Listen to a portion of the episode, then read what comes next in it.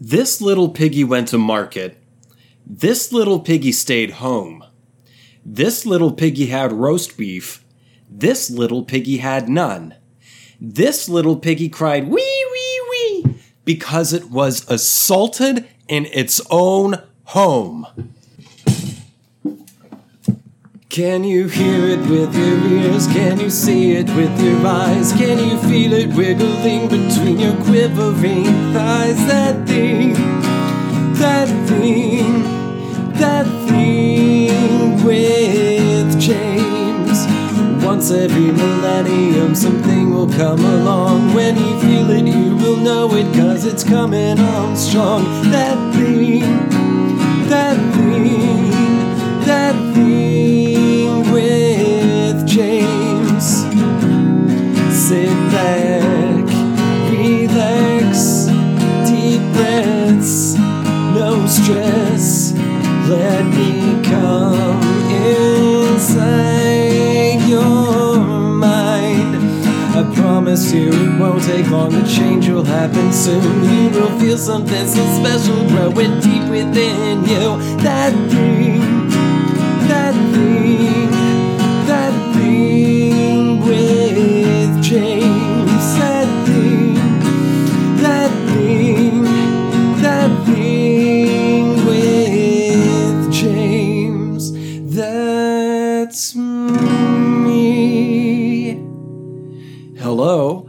welcome back to That Thing with James J. Asher II.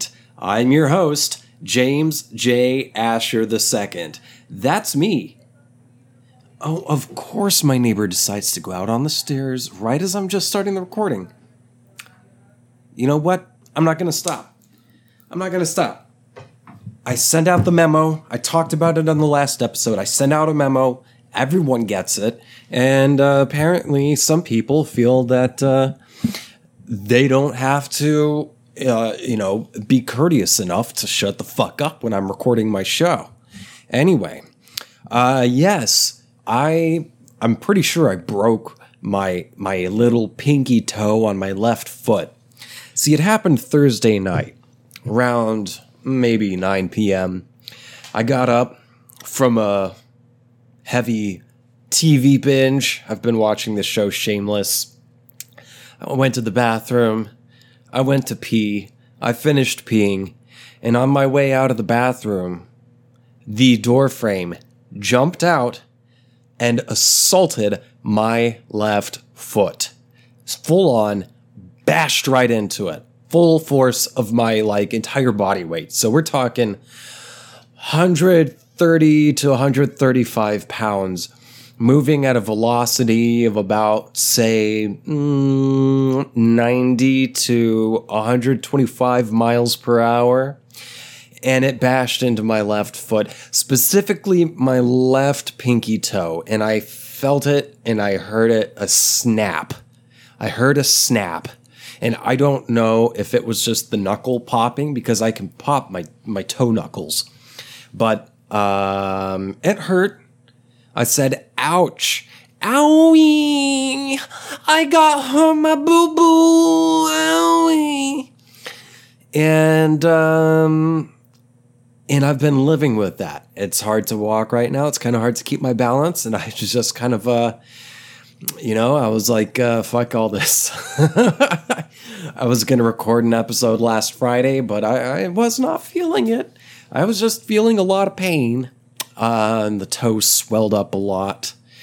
And I'm pressing charges against the door frame. It's a small door to the bathroom. It's about half half the the um, width of your average door frame, and uh, it slipped on me. It slipped right in on me.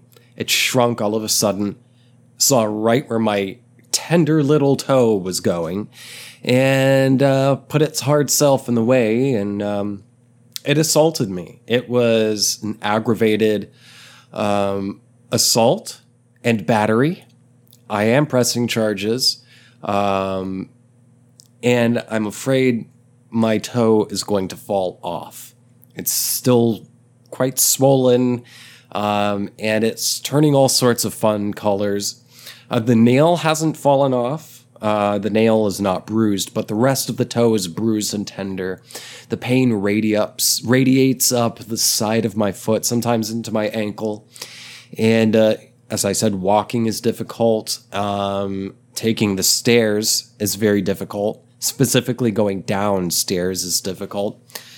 Um, wearing shoes is difficult, but I'm afraid my toe is going to fall off, and I'm getting uh, some elective surgery done.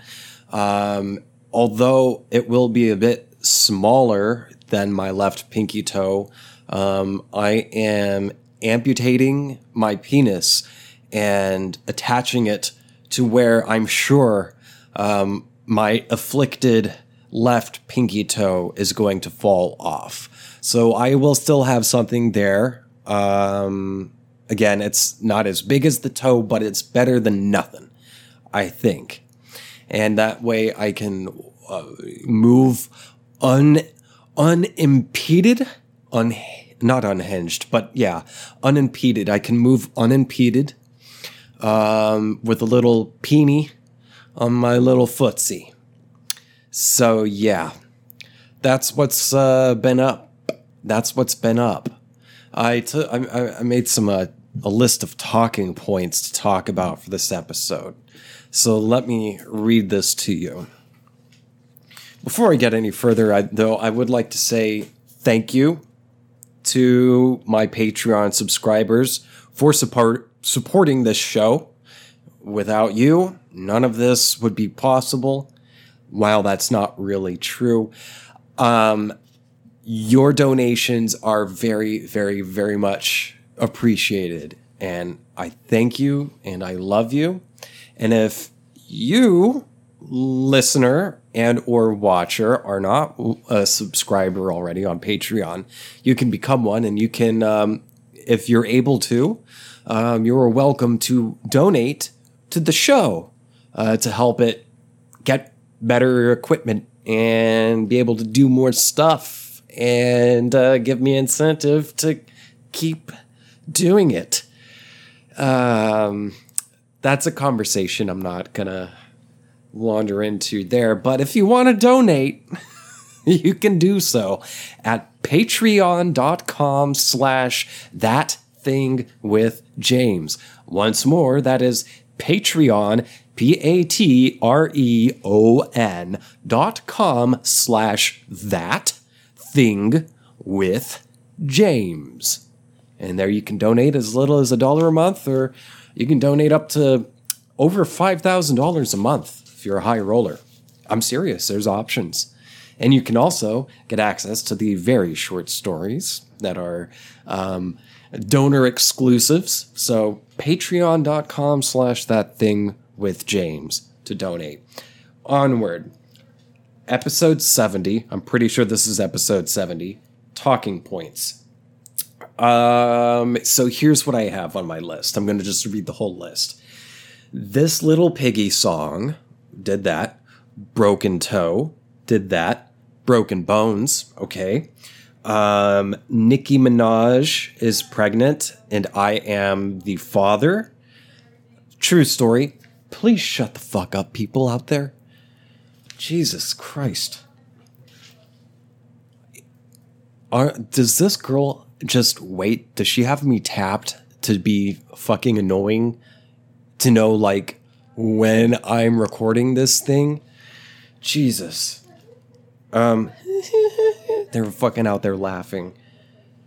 Like, you don't have to yell to have a conversation when you're five feet away from the person. Okay, yeah. Slam the fucking door. I heard you say you're gonna slam the door. Walk. Go away. Be good, be safe. Yeah, I fucking hear you. Quit yelling. Go away. I don't know who the fuck you are. I don't care who the fuck you are. You're interrupting my very professional show. As I was saying, there they go. Yeah, you better fuck off. Uh, okay. Nicki Minaj is pregnant. Um, and then some suggestions from people, fans of the show, um, that I'll get to after that. So, first, uh, yes, And hot news, learned about it today. Nicki Minaj is pregnant. Wow. Okay. I had to find out via Twitter. It was one of the trending stories that Nicki Minaj is pregnant. Nicki, this is the way I have to find out. You couldn't just call or text or email or DM or reach out to me in any way. Nicki, you know the child is mine. We both know it's mine. And I want to be able to see it. People, Nicki Minaj is pregnant and it's my child. I'm the one that got her pregnant. Um, the thing is, Nicki Minaj used to scare me just because she does a lot of scary things in uh, her music videos. Um, but then I started getting less scared because I was distracted by her, although I, I do believe they're um, enhanced, but I was distracted by her, um, her curves, her boobs. I, I saw a GIF and then, you know, she just came to me and uh, scared the jizz out of me and into her. And it felt really good. So, Nicki, um, I will never forget our special time together. I hope you can find it in your heart to let me at least see the child once you have it and to let the world know that I am the father of your child. If your child is Luke Skywalker, I am its father. I am the Darth Vader of your your Luke Skywalker child, Nicki. I love you, and I love our sweet child. So tell everyone, as I have, that you are pregnant with my child. Excuse me, I need to take a drink of water now. Okay. Broken toe. Yes, I'm pretty sure I broke my toe. Either that or it's just uh, I smashed the fuck out of it. I felt around. Um, nothing is sticking out that shouldn't be sticking out in any way that it shouldn't be sticking out. Um, however, it hurts quite a bit. It's the, I don't think it's a sprain. Perhaps it's like a hairline fracture. And the thing is, there's no point in going to a doctor. It's the little toe, so you can't tape it to anything. It's just, you got to live with it until it heals up. This is not the first toe I've broken, and it's not the, certainly not the first bone I've broken.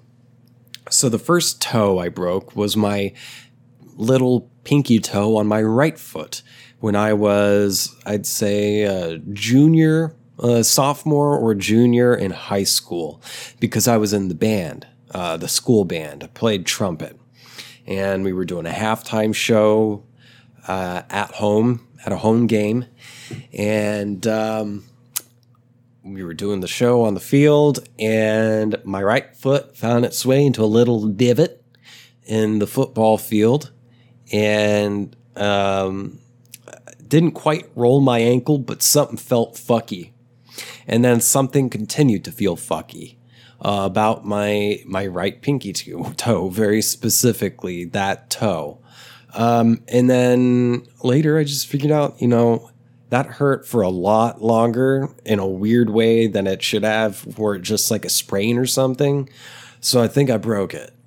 Um, and then now I've got this other toe problem. Um, it's balancing itself out. See, nature finds a way to balance itself out. The universe, everything is balance. Even the balance of chaos is balance. Okay, um, so pinky toe broke that bone. And then I've told this story before on the show. I broke my back, my spine, my T8 vertebrae. I got a 75% compression fracture on my T8 vertebrae when I was 20 years old from a botched cliff diving dive jump at a lake called Lake Tenkiller just outside of Tahlequah, Oklahoma. And I was in a back brace for six or eight months and on some heavy fucking painkiller prescription. And uh, that's uh, it's a problem I live with the broken backness. I do yoga. If you're watching, you can probably see on the floor in the background. I've got my yoga mat rolled out. I'm doing what I can with a busted toe right now, but uh, yoga is the thing that helps me with my fucked up back. And then when I w- Ooh, I accidentally hit mute. Uh, and then when I was 24, I got into a car wreck in downtown Tulsa at like 5th and Cincinnati, something like that. And um, see, I was at a red light, I was at an intersection, and I got a green light, and I go through, and across to my left, uh, um, not straight across, but to my left, what adjacent, um, this this white sedan or actually coupe. No, it was a sedan. This little white sedan comes rolling up, and I kind of inch forward slowly because I'm like, is this person going to stop or what? Is this one of those last minute slam the brakes kind of drivers? Because I had the green light, um, and that person had the red light. And so I'm going, and then I can just tell before our, our lines cross, so to speak, before our trajectories would ultimately meet, I could just see, I could predict shit that driver is not going to stop. So I slammed on my brakes and that person just kept driving and I slammed on my brakes and had my left hand on the steering wheel and I slammed my right hand down in the middle of the wheel to honk the horn and uh, the person drove and I actually I actually ended up hitting them they pulled in, they were like right in front of me. I hadn't even gotten up super fast, but it was fast enough to total my fucking car. Um, my front left end, or yeah, my, my front left side, it almost hit my driver's door, made a collision with like the, my, my front left made a collision with her front right side, the passenger side. And um, I don't know about her car, but mine was fucking totaled. Uh, it was my Magic school bus, my Chevy HHR. I loved that vehicle. I smoked so much weed in that thing.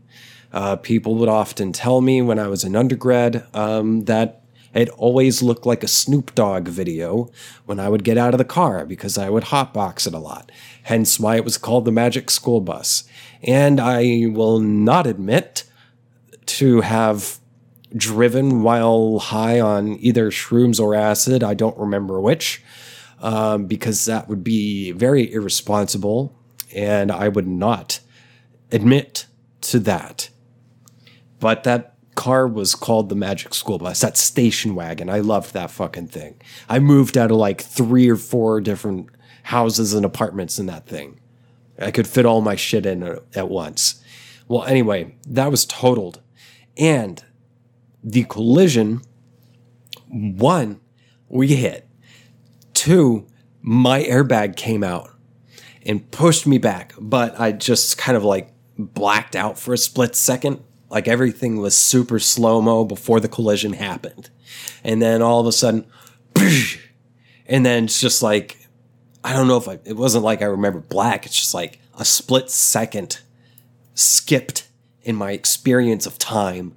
And um, my airbag was out and deflated, and there was smoke billowing out of the uh, the air vents inside the cabin, and um, I couldn't eject my fucking uh, debut self-named Gorillaz CD album out of the car. I was listening to Gorillaz. I've had to buy that fucking CD, the debut, the first Gorillaz album, three times because of car wrecks jamming the first two into the fucking CD player. Yeah, that's how how it happens. Well, anyway, um, the collision plus the airbag going out while my right hand was on the middle of the, my steering wheel, it broke my wrist um, not the little bones, but like the two bones that uh, make your forearm, the one that's closer to the inside. You know, if you have your the palm of your hand facing down and your arm out, the uh, on the right arm, it's the bone that's closer to your inside. You know what I'm saying? That where it comes up to the little nub where it becomes the small bones of the wrists, that got a hairline fracture in it, a pretty substantial hairline fracture in it. So I broke it. It was swollen. Long story short, I had a hell of a fucking summer, and I'm very much right handed. Um, and I could not write. I couldn't type. I couldn't make a fist. Furthermore, also in the wreck, um, some shrapnel from like the, the the the the dashboard or whatever flew off. Some plastic shrapnel got a pretty good scrape on my arm here, about the not the size of a salami, but yeah, it was pretty big. Like like uh, let's see here, three inches long, inch two inches wide, maybe something like that. Um, it was all scraped to hell, and it burned like a motherfucker because there is powder that coat airbags inside cars. If you've ever been in a car wreck, you may have noticed afterwards that there's like powder on stuff, and the airbag itself is kind of powdery. And that powder is there to keep the bag from melting and like sticking to itself if it gets too hot or something. So it's sort of like a dry lubricant of the uh, bundled up bag so that it has no problem inflating in a split second. Well, that powder is made out of talc and some other types of powder chemicals that cause chemical burn on open wounds. It burns your eyes too. And if you inhale it, it will and it, it'll absorb into your lungs for a bit and you'll breathe it out. So if you get in a car wreck and inhale a lot of that powder, which there's usually a lot, like it creates a bit of a cloud. If you inhale that powder and then have to take a breathalyzer test, even if you haven't had a drink in, say, years, um, it will say the result of that breathalyzer test will say that you have alcohol in your blood um, simply because um, the way it works, the breathalyzer shoots out a little light ray, reflects it, uh, has a mirror at the other side. The mirror reflects the ray, and then it uh, records how much uh, light transmission is coming back compared to how much is being sent out. If those two match, that's a ABV alcohol blood volume of zero. Um, however, if what comes back is less light particles than is being sent out, then it will say, oh, you've got this much alcohol in your blood. Because when you breathe out, you supposedly breathe out alcohol particles, and those little alcohol particles absorb the light particles, keep them from reflecting off the mirror back into the sensor. Well, not only does alcohol absorb those light particles, but so does the fucking powder on airbags, which that little detail ended up fucking me uh, at a later car wreck. That was the first car wreck I think I've been in on my own. Uh, that did not result in a broken bone. Uh, that's another story. Well, anyway, broke my wrist for a full summer, and it was already a rough fucking summer. I just finished grad school. It's in my book. It's all in the book. It's not published yet. If you know anyone who wants a fucking really good book, some like really solid writing, I mean, excellent, fan fucking tastic, a great goddamn story, tell them I've got a book. Yes, it's uh, basically a memoir that I've fictionalized uh, because I don't I don't want to piss people off more than I'm sure I already will if they ever get their hands on it. Uh, so yeah, broken bones suck. I've had them. Don't do it. Nicki Minaj. We got to meet up again, baby. I'll be right back. I'm thirsty. And I'm back. Uh, now I am going to get into suggestions from fans of the show, uh, things to talk about. Um, since I have this book open, I'm not going to go in any particular order. I'm just going to pick these fuckers out.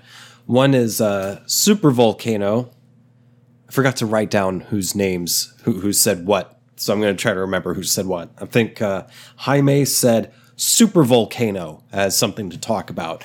And it's great that he said that because super volcano is one of my favorite things. And in order to talk about it, I'm going to reference this book that I have referenced on this show a few times before. Uh, a Short History of Nearly Everything by Bill Bryson. It is a great, great, great book. It explains science, so many different schools of science and thoughts, etc., and the history of science. It explains science in a way that a not STEM minded person can understand. Um, by STEM, I mean science, technology, electronics, and mathematics. Um, you know, the STEM fields, you know, people who are, they're just, you know, all the autistic people who are also dicks. Like my brother, I love you, but you're an autistic dick.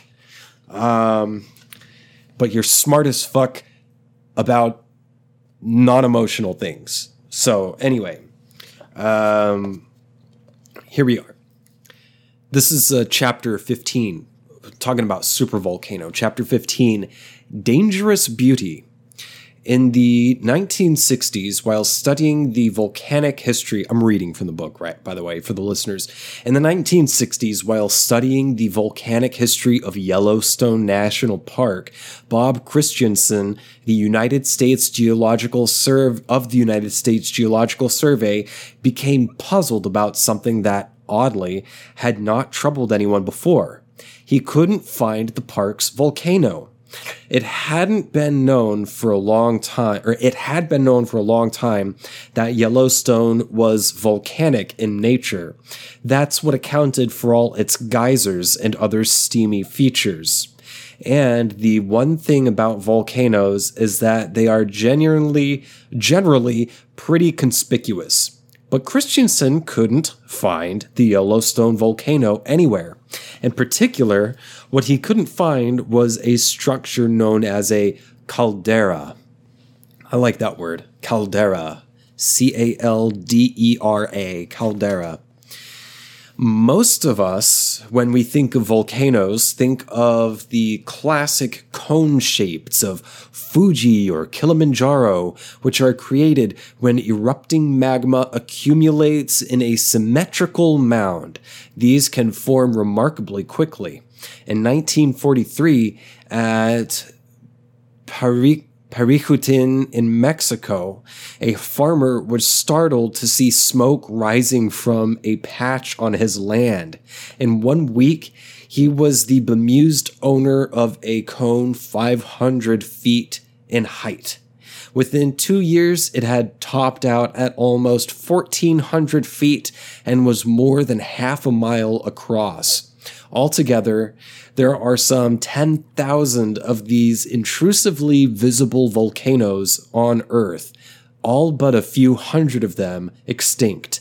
But there is a second, less celebrated type of volcano that doesn't involve mountain building. These volcanoes uh, these are volcanoes so explosive that they burst open in a single mighty rupture, leaving behind a vast subsided pit, the caldera, from a Latin word for cauldron. Yellowstone obviously was of this second type, but Christiansen couldn't find the caldera anywhere. By coincidence, just at this time, NASA decided to test some new high altitude cameras by taking photographs of Yellowstone, copies of which some thoughtful official passed on to the park authorities on the assumption that they might, might make a nice blow up for one of the visitor centers. As soon as Christiansen saw the photos, he realized why he had failed to spot the caldera virtually the whole park, 2.2 million acres, was a caldera. The explosion had left a crater more than 40 miles across, much too huge to be perceived from anywhere at ground level. At some time in the past, Yellowstone must have blown up with a violence far beyond the scale of anything known to humans. Yellowstone, it turns out, is a super volcano. Hear that, Jaime? Let me repeat it. Yellowstone, it turns out, is a super volcano. It sits on top of an enormous hotspot, a reservoir of molten rock that rises from at least 125 miles down in the earth. The heat from the hot spot is what powers all of Yellowstone's vents, geysers, hot springs, and popping mud pots. Beneath the surface is a magma chamber that is about 45 miles across, roughly the same dimensions as the park, and about 8 miles as thick as its thickest point, or at its thickest point. Imagine a pile of TNT about the size of Rhode Island and reaching eight miles into the sky to about the height of the highest cirrus clouds, and you have some idea of what visitors to Yellowstone are shuffling around on top of. The pressure that such a pool of magma exerts on the crust above has lifted Yellowstone and about 300 miles of surrounding territory about 1,700 feet higher than they would otherwise be. If it blew, the cataclysm is pretty well beyond imagining. According to Professor Bill McGuire of University College London, quote, you wouldn't be able to get within a thousand kilometers of it, end quote, while it was erupting. The consequences that followed would be even worse. Super plumes of the type on which Yellowstone sits are rather like martini glasses, thin on the way up, but spreading out as they near the surface to create vast bowls of unstable magma. Some of these bowls can be up to 100 1,200 miles across. According to theories, they don't always erupt explosively, but sometimes burst forth in vast continuous outpouring of flood of molten rock, such as with the Deccan traps in India in India 65 million years ago. Trap in this context comes from a Swedish word for a type of lava. Deccan is simply an area. These covered an area of 200,000 square miles and probably contributed to the demise of the dinosaurs. They uh, certainly didn't help with the with their noxious outgassings. Super plumes may also be responsible for the rifts that caused continents to break up. That's what people are walking around on in fucking Yellowstone Park, man. We can't even imagine if the fucker blew.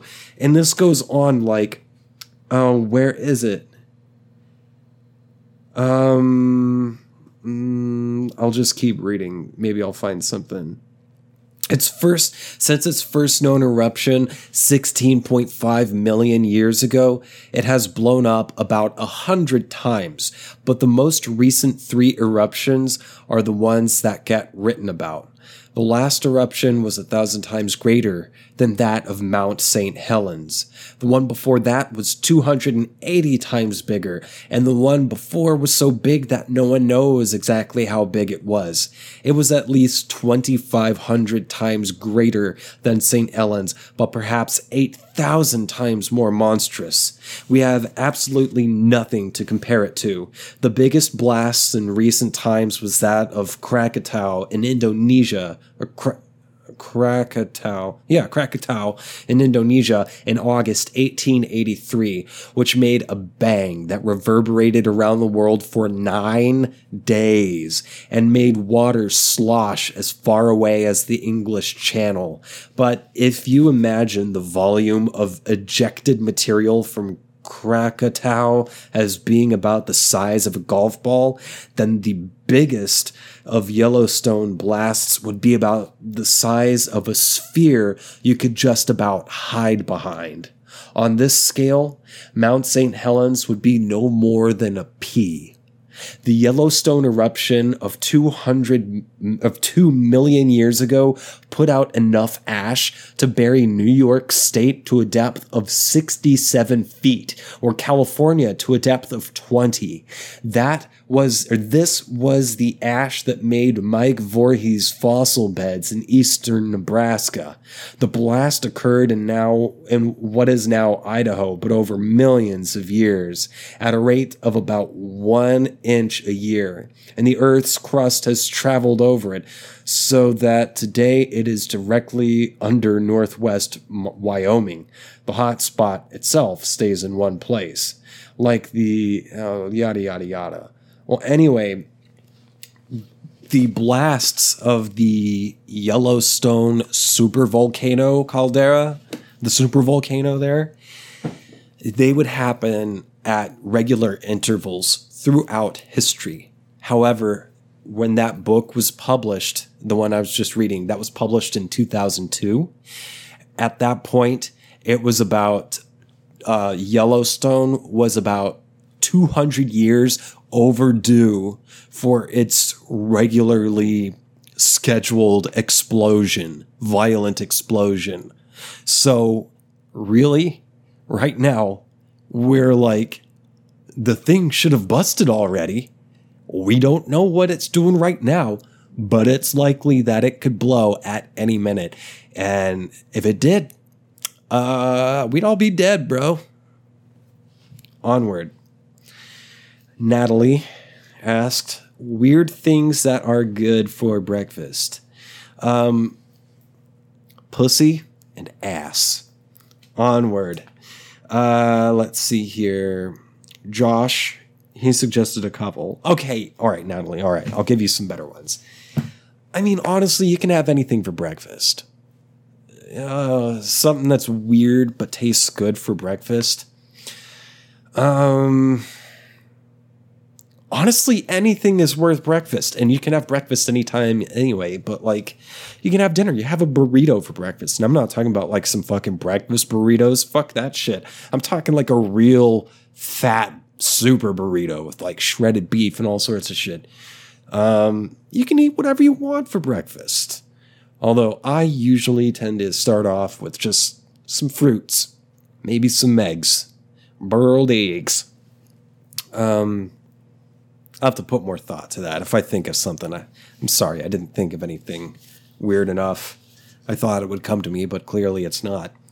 Um, so Josh has a couple here. I'll start with this first one. He said the word cabal, C A B A L. Cabal, I looked up the definition for it. I know what it is, but I looked up the definition again just to make sure I got it right, and I was right.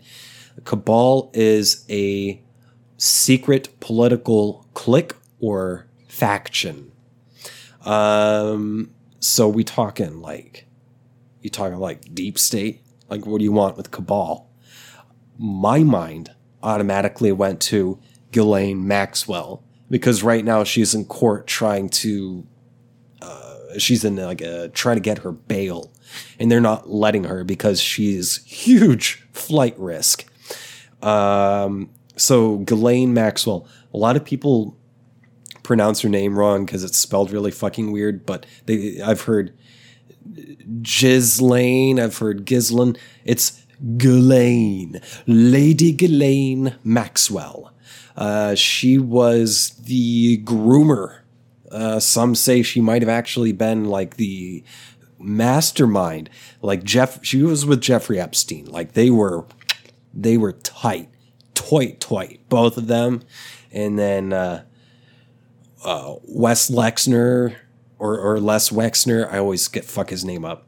Those three were toy, but Ghislaine and Jeffrey were with each other all the time. Uh, Jeffrey was most definitely a disgusting fucking pedophile. Um, but the thing is, uh, Ghislaine, she's being charged and has a reputation of grooming the young women that they would abduct and traffic um, into sex slavery. Um, it's fucked up. But um, just waiting to see if she's going to get COVID. Oops. Oh no, she can't talk anymore. She got quote unquote COVID 19. Oh no. Yeah, but Ghislaine Maxwell got arrested somewhat recently, like a week, week and a half ago. And uh, yeah, just waiting to see what happens. Um, Alan Dershowitz, fucking law professor, whatever, slash attorney. Um, he's a fucking piece of shit who's involved in the Epstein cabal. And uh, he just got something like, you know, if they get the black book or whatever, um, he basically got it passed in court that the names could not be released. So that shit will have to remain secret. That fucking piece of shit. And you know his name is in there a lot in that black book and in those tapes. Even though for the weeks leading up to that final ruling, he was saying, I want you, I hope you find all the tapes. I hope you find the black book. I hope you find every document. I want you to look at, I want you to release it because you'll see that I'm nowhere in there. Because people were fucking with him on, on Twitter saying, like, yo, Dersh, we know you're a kitty diddler. Beyond that, you're a fucking human trafficking child fucker. Um, there's probably blood involved in a lot of these things, and I'm not just talking about virgin blood. I'm talking murder. Um, turning the frogs gay. Uh, that's a, that was my impression of um, Alex Jones. Thank you. But yeah, the Dersh, he was being very erratic, very cagey, weird, saying, you know, I've got nothing to do with Epstein, nothing to do with Epstein. And then all of a sudden, oh, he successfully lobbies for the fucking evidence to get covered up for good. Uh, does not sound like something someone would do if they really wanted everyone to see it, just to exonerate themselves. Fuck Alan Dershowitz. Fuck all those people in that cabal. Um, and it cracks me up. Uh, you know, I see shit on on social media. You know, um, Trump supporters will. They had a hashtag running when Ghislaine got arrested. Uh, hashtag um, uh, Clinton body count to see if the Clintons would have her assassinated. Um, and but at the same time, I see like Clinton supporters putting out all sorts of memes of like, you know, Trump being involved with Epstein. But the thing is, motherfuckers, these people are all in the same class, uh, socioeconomic, pol- socioeconomic class. They're all fucking rich. They're they're rich people. They're they have rich connections. They know shit and see things that we're never gonna get to. Um, societies, you know, you know, exclusive clubs and shit like that. That's been part of high society since forever you know? So uh, it's not, oh, it's just Trump and Epstein, and it's not just, oh, the Clintons and Epstein. It's fucking both of them, you morons. They're both fucking implicated. Everyone's fucking implicated. A shit ton of people are implicated. That's why Epstein got suicided. And that's why Ghislaine Maxwell might very well get suicided uh, supposedly the um, prison she's in, being held in, in in Brooklyn, is moving her around from cell to cell because they're afraid of assassins, maybe finding out. Uh, I don't really see how that's going to help anything, but they've got her on a barren mattress. They have her wearing paper clothes to make sure she doesn't have any like kind of like cloth to commit suicide with, like Jeffrey Epstein did. Quotes, big air quotes here. Um, but yeah also a a uh, judge is covering. Uh, I, I forget where what district this judge is part of. Is uh, she's in New Jersey? I know that, um, but it's a, a, Latino woman who's a judge, like the first Latina judge in in New Jersey or something like that. I was reading this morning. Someone I think a hit man dressed up in FedEx uniform, driving a FedEx truck, shot up the woman's house. The judge, the woman herself, is fine. Her her husband is seriously injured, critical condition. The son is fucking dead. Like 15 year old boy, fucking dead. This dude just shot up this house. And that judge is covering Jeffrey Epstein's relationship with Deutsche Bank. Deutsche Bank is also, you know, Trump is known to owe them money. Um, and Deutsche Bank also supposedly had a big part to play in getting Brett Kavanaugh elected to Supreme Court office. You know, even beyond the the rapey shit, the guy just like on his fucking CV, his curriculum vitae, his his resume, he does not have literally does not have enough career experience to be a Supreme Court judge, yet he is one now. Because class interests, people in the same class, rich folk, ruling class, got him in, twisted strings, paid people off, yada, yada, yada.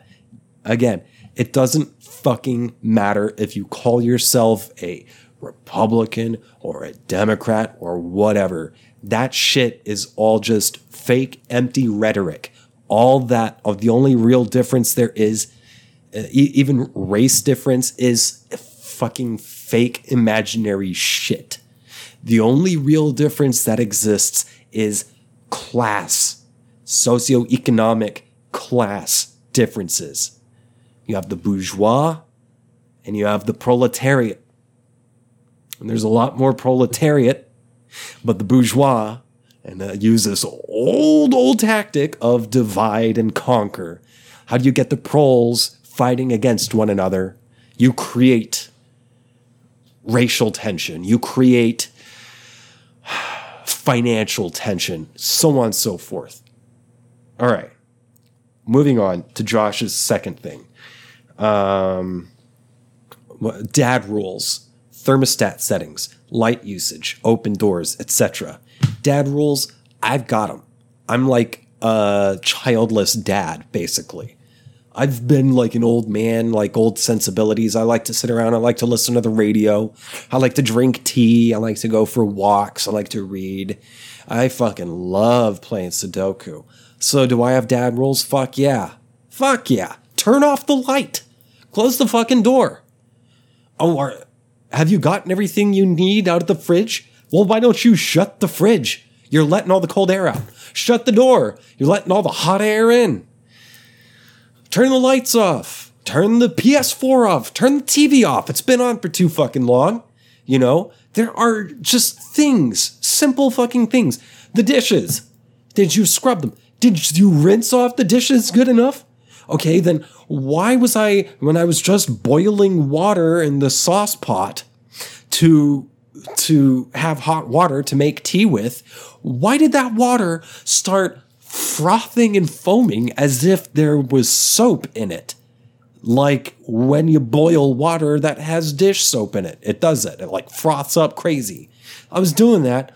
Oh, why? Because the person who did the dishes, that wasn't me, did not fucking rinse anything off. Oh, and that explains why everything feels like fucking greasy and has this shit on it.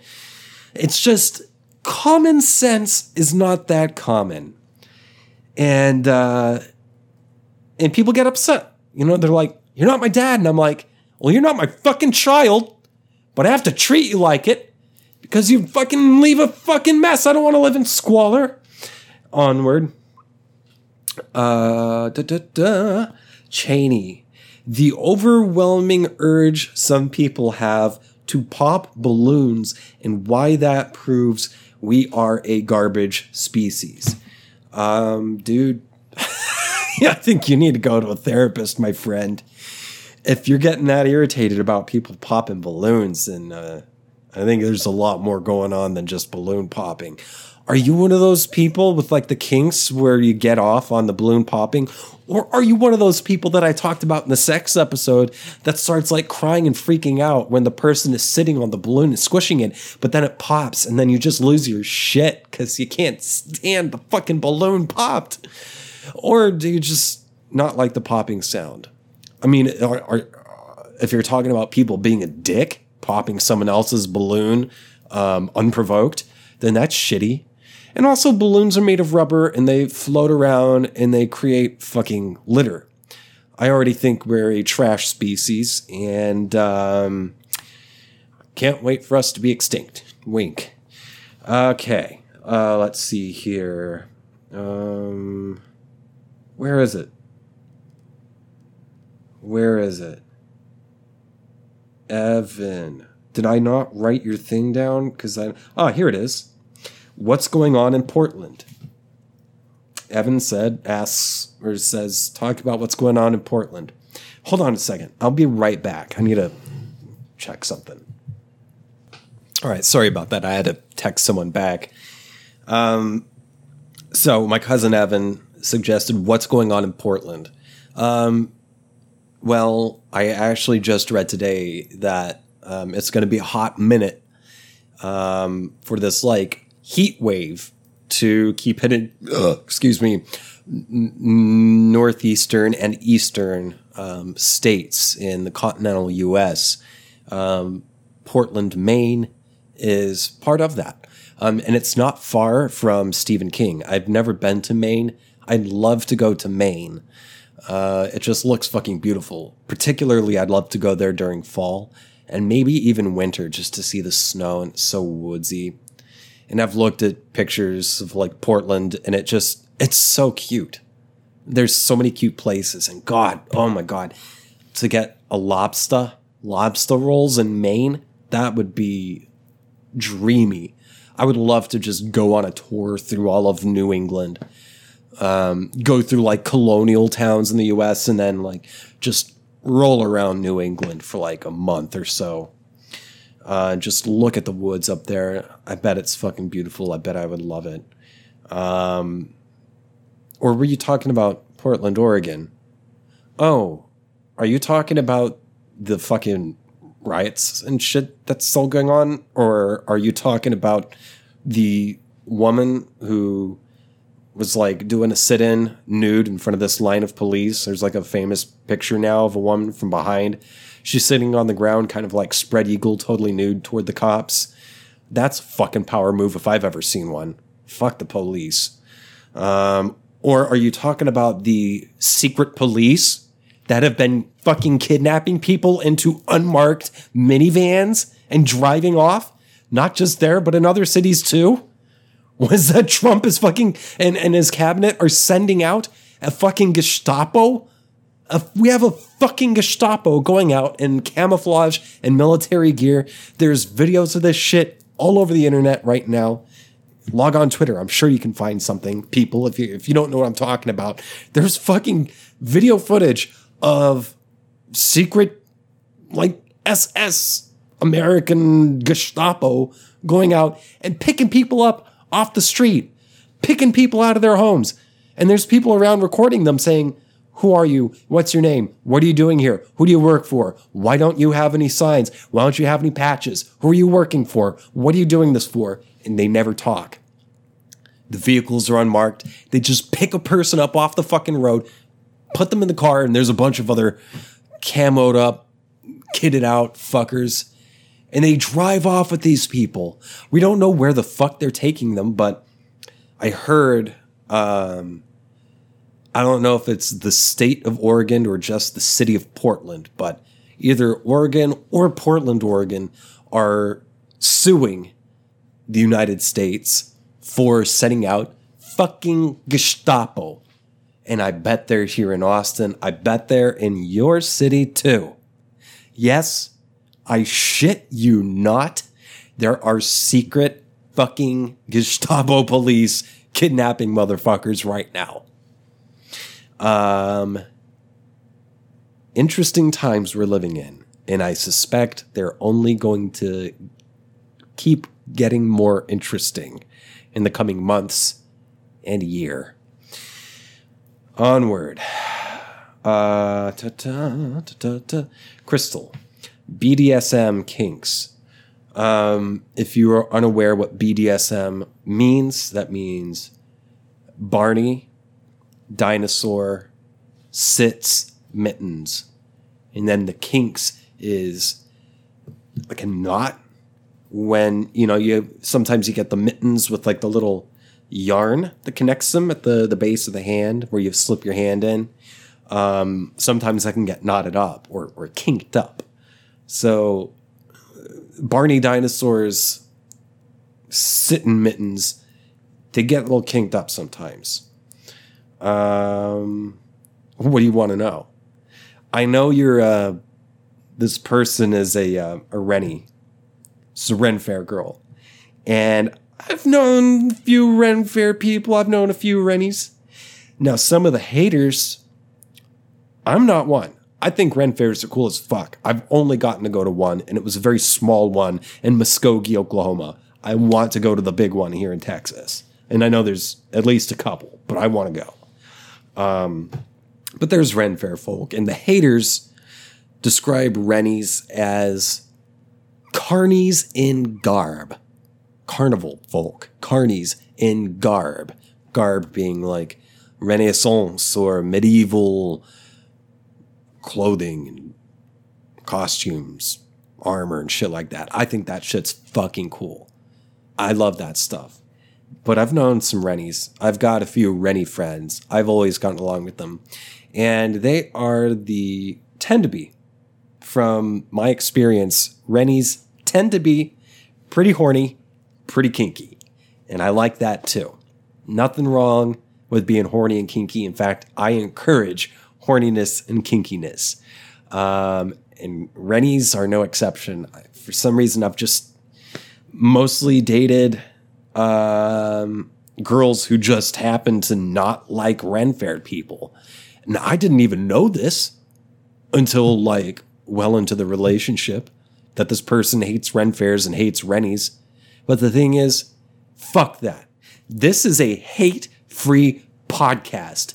And if you hate Rennies, I fucking hate you. There's no hate allowed here. Fuck off with the hate. And if you do hate that, I fucking hate you. Um, but yeah, Ren Fair people are fucking kinky as shit. They get in orgies. Yeah, I know. Oh, wink. Oh, I know what goes on. Um, and BDSM stuff is just it's fucking hot, you know? Get tied up, you know? Using blood as lubricant. It's fucking hot, yo.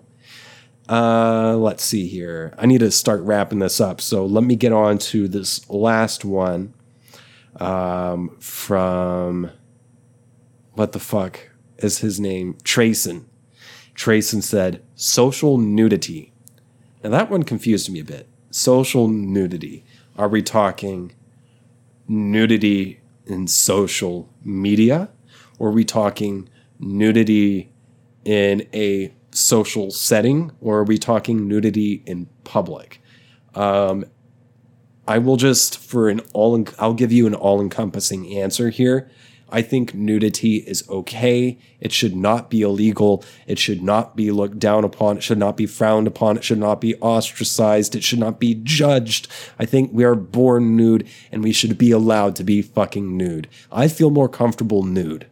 And just last week, I think last Wednesday or so, was National Nude Day. I mean, it's basically National Nude Day every day for most of the year in this apartment that I record in. Has no insulation, two shitty old air conditioning window units, and it's fucking hot because it's second floor. We get beat from the sun on all sides in, in central Texas, heat and humidity. So it's just too hot to wear fucking clothes. And I just like being nude in general.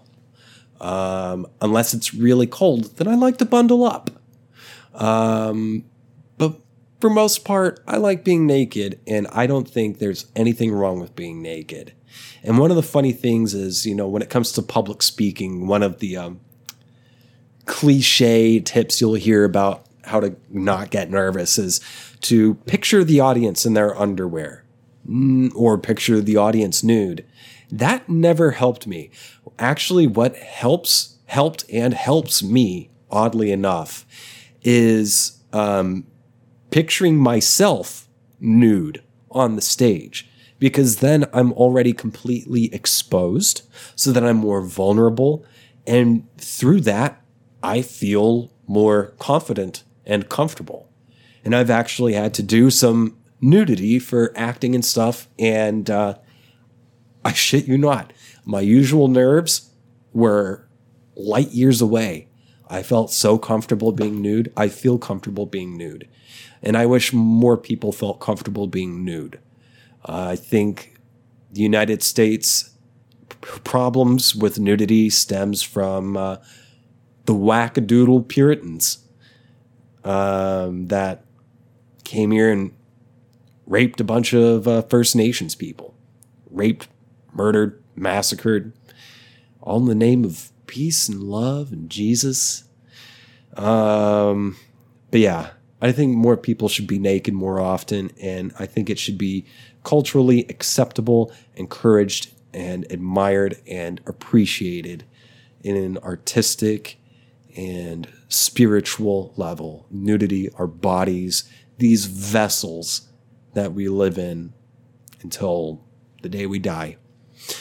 Um, I feel like that would solve a lot of problems, just nudity and openness and comfortableness with nudity and sexuality. Um, yeah, there needs to be more of that.